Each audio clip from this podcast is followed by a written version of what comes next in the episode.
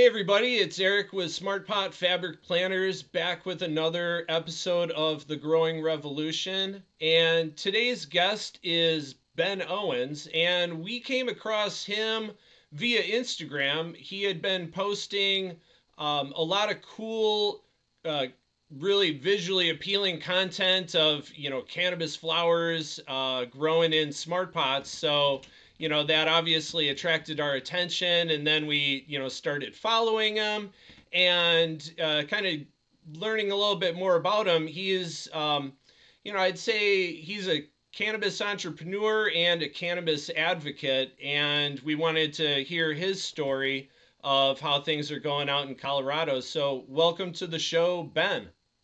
Thank you so much for having me eric. I really appreciate being here. It's uh, it's been fun getting to know you and you know, interacting over the course of the last few months on Instagram. And um, I've been a big advocate of SmartPot since I started using them. So uh, always nice to be a part of it. Appreciate that. Um, so you're currently based in Colorado, but you've lived in other places around the country uh, before that. Can you, you know, introduce yourself? Tell us a little bit about your journey uh, with cannabis, what it does for you, and you know what life was like before moving to Colorado. Absolutely. Um, so my name is Ben, obviously, and I'm a cannabis co-author.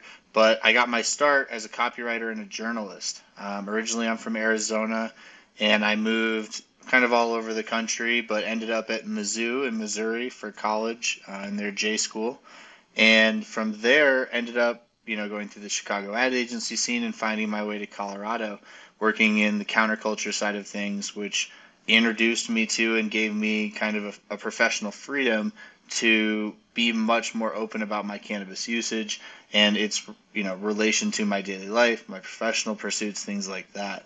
Um, and you know, fast forward to now, uh, you know, I'm I've written two books. We're on our third magazine. We've I've done a whole bunch of podcasts and I've been you know actively posting on Instagram, like you know. But I didn't start growing until I guess it's almost three years now, June of 19. So, you know, it, I was a decade long consumer before I ever you know, planted a seed. So it's been a wild journey just even even in that last two, three years. Nice. What what motivated you to start growing your own?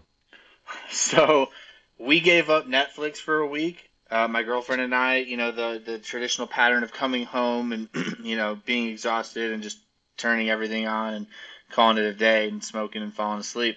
Uh, you know, I, that routine was getting old. It was kind of I needed a change up, just you know, a week off, and so we did different things every night. You know, board games, things like that, that we always have done, but just in a concentrated, intentional fashion. One of which was we went to Home Depot or Lowe's or one of those stores and grabbed a bunch of like basil and rosemary and all these kinds of plants. With the you know, like let's plant some plants and have house plants. Um, I still have an aloe plant and um, a pothos from that night actually. But the I I was such I'm not a green thumb or so I said. You know, I was very much the the person who forgot to water plants and they always ended up dying. And I also had a ton of seeds. You know, I knew working in the industry, I knew a lot of people, and occasionally I'd get kicked down a pack of seeds. So when I started growing and we started doing all this planting stuff, I was like, you know, I'll just plant a couple seeds and see what happens. And you know, it got about this tall and I started freaking out that the neighbors were going to notice it on the patio and like, you know, I wasn't supposed to be growing in my apartment complex and it was going to be this whole big deal. And I kind of had that point where it was like, you know, it either gets killed or it comes inside and I buy a tent. And you know, that's that was kind of the, the short version. You know, I got a two by two and started growing in my in my uh, closet. But um, uh, you know, it's a habit that has grown way beyond that now. nice. Yeah, I think, you know, everybody who's a cannabis consumer, if they have the opportunity, should try growing it. Uh, if nothing Absolutely. else, to just have an appreciation for how difficult it is. Um, you know, some people say, like, oh, growing cannabis is, is easy. And yes, I agree it is if you know what you're doing. Uh, but if you don't know what you're doing, it's a very you know touchy and finicky plant, and um, you know mastering it, I would say you know is, not easy. It takes time and, some research. So kudos to you for you know trying it Thank out you. and and uh, you know I haven't seen it personally, but just from pictures, it looks like you're doing a great job. Yeah, I mean it's you know it's grown gradually. I'm still in tents. You know we're limited by plant count here in Colorado, so you know try to keep things legal as as much as we can.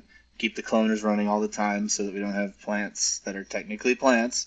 Um, but you know the the goal has always been just to nuance a little bit better every time. You know the, the first grow, my goal was literally to keep the plant alive from seed to harvest, and that was it. Um, I encountered problems as most first time growers do. And, you know, was it my best crop? No, never. Most people's first time never is. But over the course of the years, I've also been lucky to have the advice and feedback of a lot of older growers, people who've been doing this for 5, 10, 20 years. And that was a big resource too, because I was friends with some of these people way before I started growing strictly as a consumer. I knew them either because, you know, I'd had their harvest or I just knew them through my events or things like that. And really getting an appreciation, like you said, you know, I'm a big cannabis connoisseur. I'm a big hash smoker. Um, you know, I smoke a lot of concentrates, especially now that I've tried to cut backwoods out. Um, that has led to, you know, me trying to figure out the best way to produce that kind of quality for myself.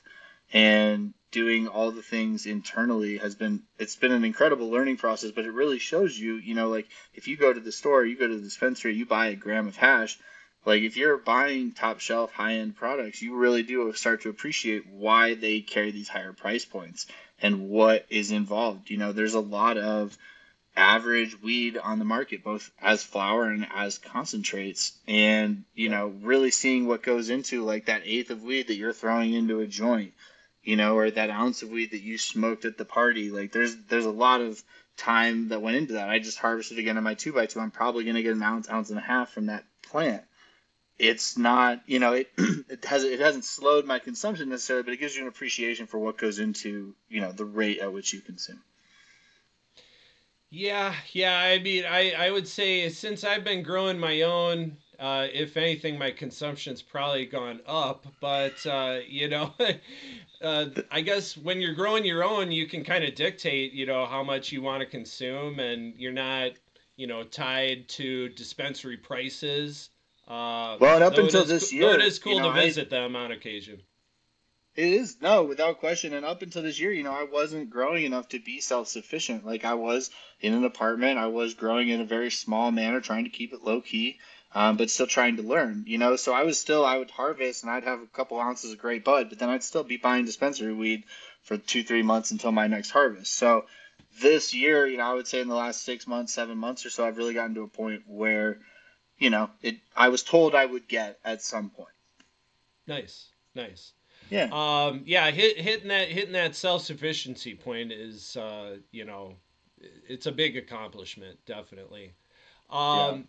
So I, I was kind of looking through your your bio, and you started uh, the CannaVenture uh, organization a while back, and that just sounds like a really cool concept. Um, how did that start out, and how did that get rolling for you? Absolutely, yeah. We've been this will be our seventh season throwing CannaVenture events, and largely that started as a way for me to meet other people.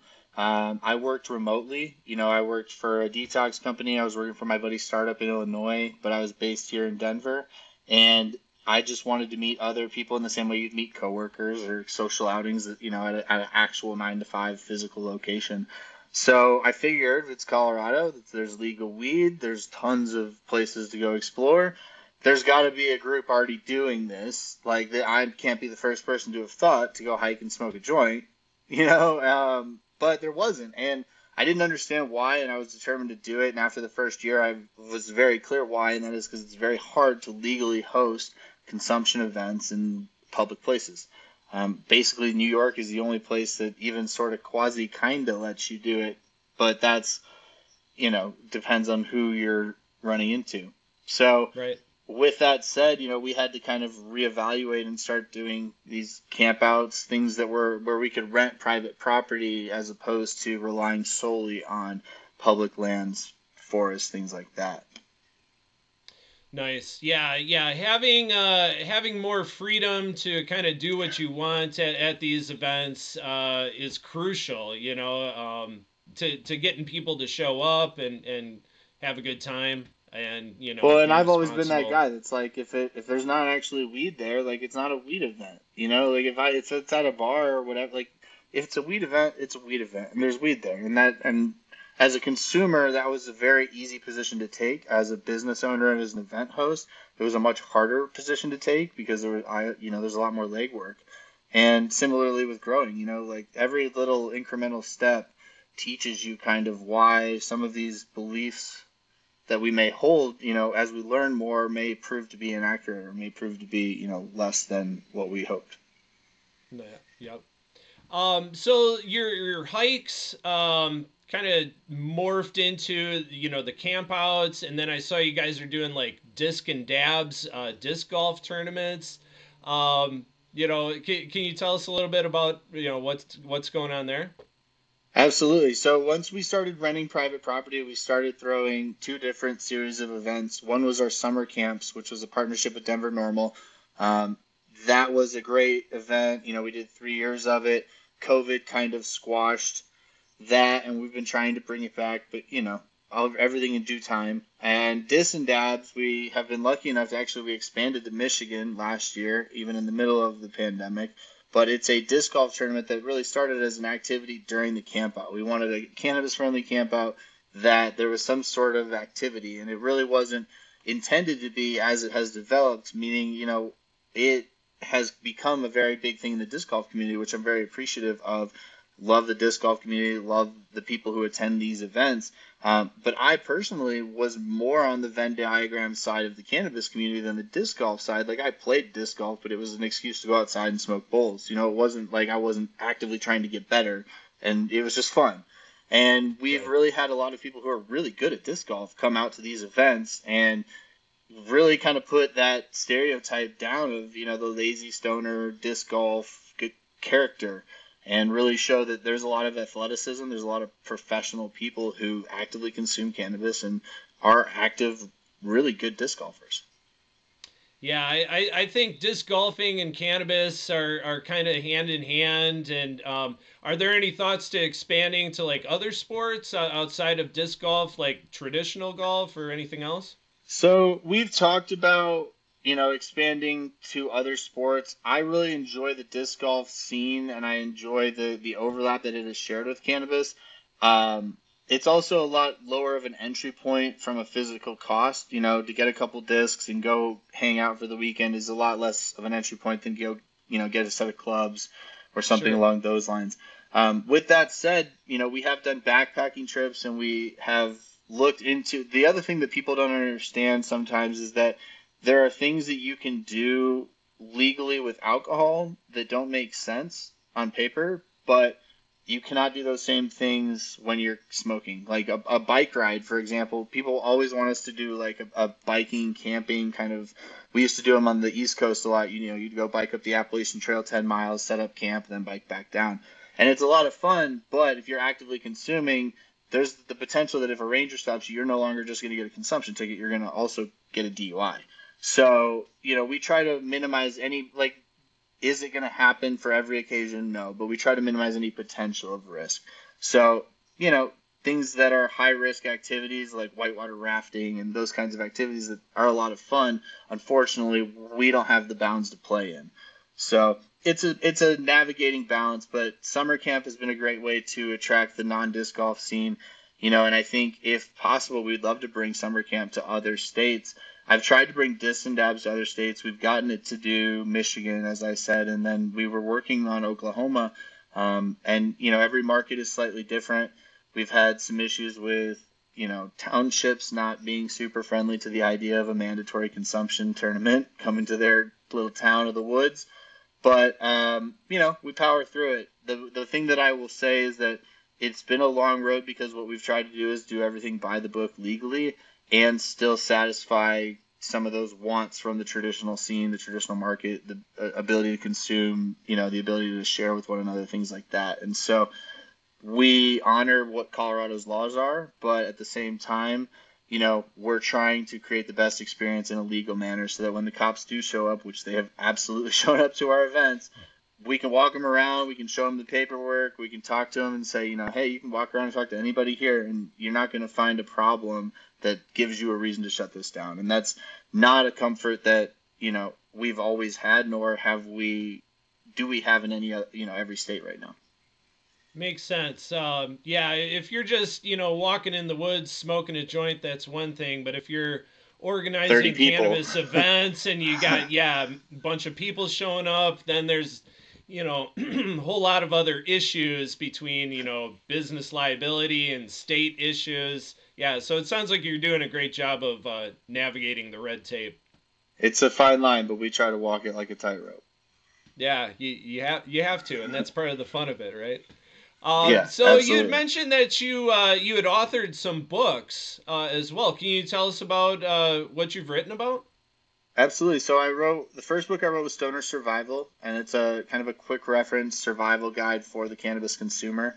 Um, in throwing these hikes and campouts, I quickly realized that my background as a Boy Scout, my background camping frequently with my family and going on hikes and things like that was not necessarily as common, even though it was a state where there was this huge you know, abundance of nature and trails and things. So when we started doing the campouts, we or the summer camp, we tried to create like curriculums, you know, where that were kind of like the accepted movie where they all kind of write what they want to learn on the board. But the idea being, you know, wherever the overlap was with cannabis, try to provide that. So, you know, cannabis meditation, cannabis fitness, cannabis yoga, things like that, alternative health, and one of which was this term, you know, this class stoner survival, which my goal was, you know, knots, fire, hiking etiquette, those kinds of basics for the outdoors. And we kind of put together this pamphlet that was just me, you know, finding other things throughout the internet and putting them into a big stapled pad for me to just talk about, and took that outlist outline of topics and really turned it into a book that wasn't necessarily meant as any sort of profit driver, but was absolutely meant as a, a, a default tool that I could point to as a, as a hiking leader that said, you know, if you want to carry something in your pack that's not super heavy, it's I think it's under 100 pages, it might be like 101. You know, it's um, I actually have the book right here, but um, yeah, that was the idea. You know, it was just quick and easy. It's not in depth. It's not going to save your life. You know, there's definitely more to it, and it doesn't teach you how to smoke either. Like there are some things in there about rolling cannagars and things like that. But the assumption going into the book is you already know how to get high. Like there, this isn't the book that's like, hey, this is weed 101. Like it's it's just specifically targeted for that niche. Um, and second book I wrote was a mushroom cookbook, which I started developing before COVID. Was doing mushroom dinners and then COVID happened, kind of had to stop doing that. Still was able to finish with the recipes that we had tested at the dinners and get the book out. But, uh, you know, hoping to kind of revamp that as well now that Denver has decriminalized. It's made it a lot more accessible to a lot of people, especially so with are COVID. Those, are those medicinal mushrooms then? Uh, yeah, cookbook? so those are magic mushrooms. Yeah, so um, Denver decriminalized, which was a, a pretty cool thing, and everyone I know that was growing cannabis started growing mushrooms, and so I have not tried, nor do I, but um, it's it's fascinating, and you know the ability to eat mushrooms in a format other than you know choking down a bag of dry mushrooms with a beer kind of mentality that college taught us is is a very different experience now. So you know we would do a four course meal. There'd be ceviche. You'd finish with a dessert. You know it would be a very different experience than most people are accustomed to when they eat mushrooms. Um, but it's been a fun. It was a fun learning experience. It's definitely like cannabis is definitely ninety nine percent of what I do, but it was a fun thing to dabble in. And nice. you know, since then, I've had a newsletter that I've written. I'm doing this magazine. You know, really trying to stay stay current with the publication of as much information as we can. Yeah, I I, uh, I subscribe to your newsletter. There's a lot of good uh, content in there. Now, what what are you doing um, magazine wise? So, Ethos Genetics is a client of mine, and I co-author with Colin, who I'm sure some of your audience will know. Um, mm-hmm. Colin, I had the privilege of doing a profile for for the Hemp Connoisseur back when the Hemp Connoisseur was doing print publications pre-COVID, and through that interview process and that profile got to know him, got to know his team, ended up doing a profile on his COO, Riley. She's an incredible person. And once that kind of ran its course as contracts, Colin really wanted to get into the publishing side of things and start putting pen to paper, so to speak. And that evolved into a magazine. So we, you know, originally we were just publishing for the web, and we published the first issue kind of as an idea for an annual issue. Um, nothing, you know, it was a, a first foray into a magazine. And we have done now volume two came out, and volume three is actually at the printer as of this week. So we are excited. It'll go out in April to his fan club and then be available for sale a month later. So, uh, but nice. it's very, you know, we've got Peachy OG. I don't know if you know who that is. It's Wiz Khalifa's mom. She's a huge cannabis advocate, drug war reform advocate, um, just genuinely nice person. We've got, you know, a variety of different people who their stories aren't necessarily stories that you've heard. Um, Lovin' in Her Eyes is another great example. You know, everybody on the internet, especially if you're on Instagram and you're a grower, you've probably heard of Lovin'. You know, we got I got to sit down and talk with Lovin' and her team, and that's not an opportunity that everyone gets, and so it's something I'm very grateful for, and has also given me a chance to learn as a grower, you know, what these people are doing and what their you know setups look like or what their tactics are. Or some of those aside comments that don't end up in the article, but definitely end up helping out in the grow. Yeah, I, I think you know um, you know media, you know interviewing people, and then what we're doing with uh, the Growing Revolution podcast is just really been a, a personal blessing to me. Like you know, getting to talk to people and you know expand my own knowledge base on you know plant science and and you know cannabis, but also traditional you know fruits, vegetables, and herbs. Um, it's it's just been a beyond a blessing. So you know, talking to people like yourself, um, this is the highlight of my day, uh, to be quite honest. Absolutely. No, I love um, it. I mean, I love having these conversations. Yeah. What uh so what are you uh like, you know, besides the magazine, you know, do you have your eye on anything, you know, for expanding CannaVentures or, you know, what are you looking at going forward uh for yourself? So you know, this year we have our season opener for the seventh annual uh, season of CannaVenture. That's the Saturday after 420. Usually we go before 420, but this year it's Easter, and why force the overlap? Everybody can kind of, you know, have their fun celebrations and then come out the next weekend. Then we've got, excuse me, Discs-n-Dabs Labor Day weekend. That uh, is is selling quickly. Our VIP sold out. We still have some camping available with VIP Plus uh, but also have some GA tickets that are you know great if you don't want to camp on site, you want to camp nearby or to stay at a hotel, and also you know I have a third books in third book in the works. Uh, it's been largely tabled because I've been you know fairly busy with all these other publications, but that the goal is to get that book out as well um, sometime in the near future and you know, we're hosting monthly events. We do either a hike or a camp out every month. And so, you know, I'm gauging interest on doing another backpacking trip. I really enjoy doing backpacking trips. They're not for everyone. Um, I learned that the first time we tried to throw it. You know, we usually get 20, 30 people on a hike. We got four people that came backpacking. It was, it's not, it's just not for everybody. And some people don't have the gear for it either. And so trying to do that. But yeah, I would say, you know, I'm traveling. I'm going to CannaCon at the end of this month in Oklahoma City. I'm going to LA right after that. I'm hitting Arizona. We're doing the hike. Then I go to Vegas. So, you know, I'm doing a lot of travel, trying to get out there and cover new markets, you know, especially emerging markets that either recently came online or are trying to transition from medical to rec. Awesome. Awesome. Good. Always good to stay busy. Uh, yeah. So I have uh, kind of a, a, last question that um, you know, it might be a little personal. What are your thoughts on couples and cannabis in terms of compatibility, and how has that impacted um, your life, either positively or negatively? So I don't know if you know the backstory to the question you just asked, but this is great. Okay, so I was in, I was married at one point to someone who absolutely hated weed. So I'm like a ten on the scale of weed. She was like a negative ten, and it was it was like it, it's it's crazy to think about. Uh, this was you know years ago, and it was short lived. You know, it didn't last very long for obvious reasons, but it pushed me to do certain things that I wouldn't have done if I was in a relationship that was very, you know, cool with cannabis. So, like for example, Cannabis was me trying to meet other people because the social gatherings that I was going to as couples were largely people who weren't smoking or weren't smoking in those couples settings. So I was mm-hmm. trying to find something else and create that other thing. Now, it probably would have happened in some other manner, even if I'd been in a good relationship. But fast forward to now, you know, I've been in a steady, happy relationship where the person that I love and am dating smokes as much, if not more, than I do.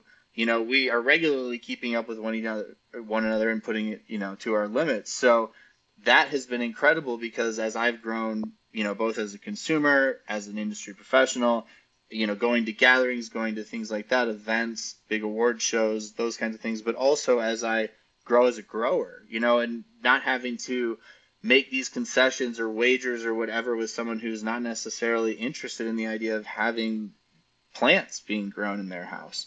Um, you know, having someone who's just as passionate about the plant, who's dedicated their life to the plant, has made a huge difference in my ability to grow as a cannabis consumer, as a professional, as a grower. So I would absolutely say, you know, it's possible. I have really good friends and they do it. You know, they they I wouldn't say they're as far polar opposites as I was in my past life, but they definitely, you know, one of them doesn't smoke at all, or one of them will hit a bowl every, you know, New Year's Eve kind of thing, and then the other person is definitely the heavy consumer, and they make it work. Um, I would say if you are very passionate about cannabis, if cannabis is your entire life, that's it's much harder to do than if you know you're just the weed guy in the office or you know the guy that everybody knows might have something on him. Um, that's very different than if you you know you're you're committed to the industry, you're actively putting your name out and saying I'm affiliated with a substance that's not legal everywhere. Yeah, uh, that that's a great anecdote, and and you know I think, yeah, that makes total sense if I mean, is if the other partner at least has a tolerance for it, you know, if they don't partake, you know, that's one thing. If they can at least respect the other partner's choices, but if the other partner is diametrically opposed to cannabis and you enjoy cannabis, like you're going to either have to, you know, make a concession or, you know, maybe that isn't the right relationship long term. So, and if you're gonna make I it was, work, I was with you in that boat uh, many years ago, and you know, I, I, I, made the right choice. There there were other compatibility issues as well, but uh, always are. who knows? Maybe it's not just watching. one thing. Uh, but yeah, uh, no, so, I totally get what you're saying. Yeah, yeah. The the couple that you know partakes together and the couple that grows together is probably going to be the couple that stays together. So. Um, and in any congratulations to finding a good know, partner. Communication, yeah. Oh, thank you. And you know, communication, like whether you're going into that relationship or whether you're coming out as a cannabis consumer in that relationship, like not just saying like, "Hey, I smoke pot," but if there are objections or concerns or things, you know, having those open conversations, especially not stoned, that definitely helps. Um, you know, present your best face. If you if cannabis helps you articulate, by all means, but as you know, you and I talked even before this call, like it doesn't always, it's not always beneficial if you're trying to communicate and articulate what you're trying to say. Yeah, yeah. It, it, cannabis can be really beneficial in you know thinking outside the box, but then pulling those ideas back into your brain uh, isn't possible for everybody. I, I guess. Um, so I guess on that note, um, you know, this has been a really uh, cool, interesting conversation for me. Um, how can people, you know, get in touch with you and, and follow you on, you know, online? So cannabenoid uh, with an E instead of an I, as in Ben. Uh, that's my Instagram, my Facebook, my Twitter. You know, most of the platforms that it hadn't already been claimed. Cannabenoid.com, same spelling. That's my newsletter. I would love people who were interested signed up. Sorry, that's my husky in the background. Um, I write every week, and I have extra content that I try to provide for my premium subscribers. You know, whether it's grow related or cannabis related or industry related, that's definitely a great place to find me. Um, you can also just reach out directly. You know, Ben at creativebenefits.org is a great way to that's my direct email so anybody who has a question wants to chat you know i may not get to it immediately i try to be pretty responsive but you know that's the best way to get directly a hold of me awesome well um, Ben, it was really great to get to know you, at least online. Looking forward to meeting you in person, uh, hopefully sooner than later, uh, sharing a sesh with you. And um, thank you for joining us on The Growing Revolution. Absolutely. Thank you so much for having me, and I look forward to talking to you soon.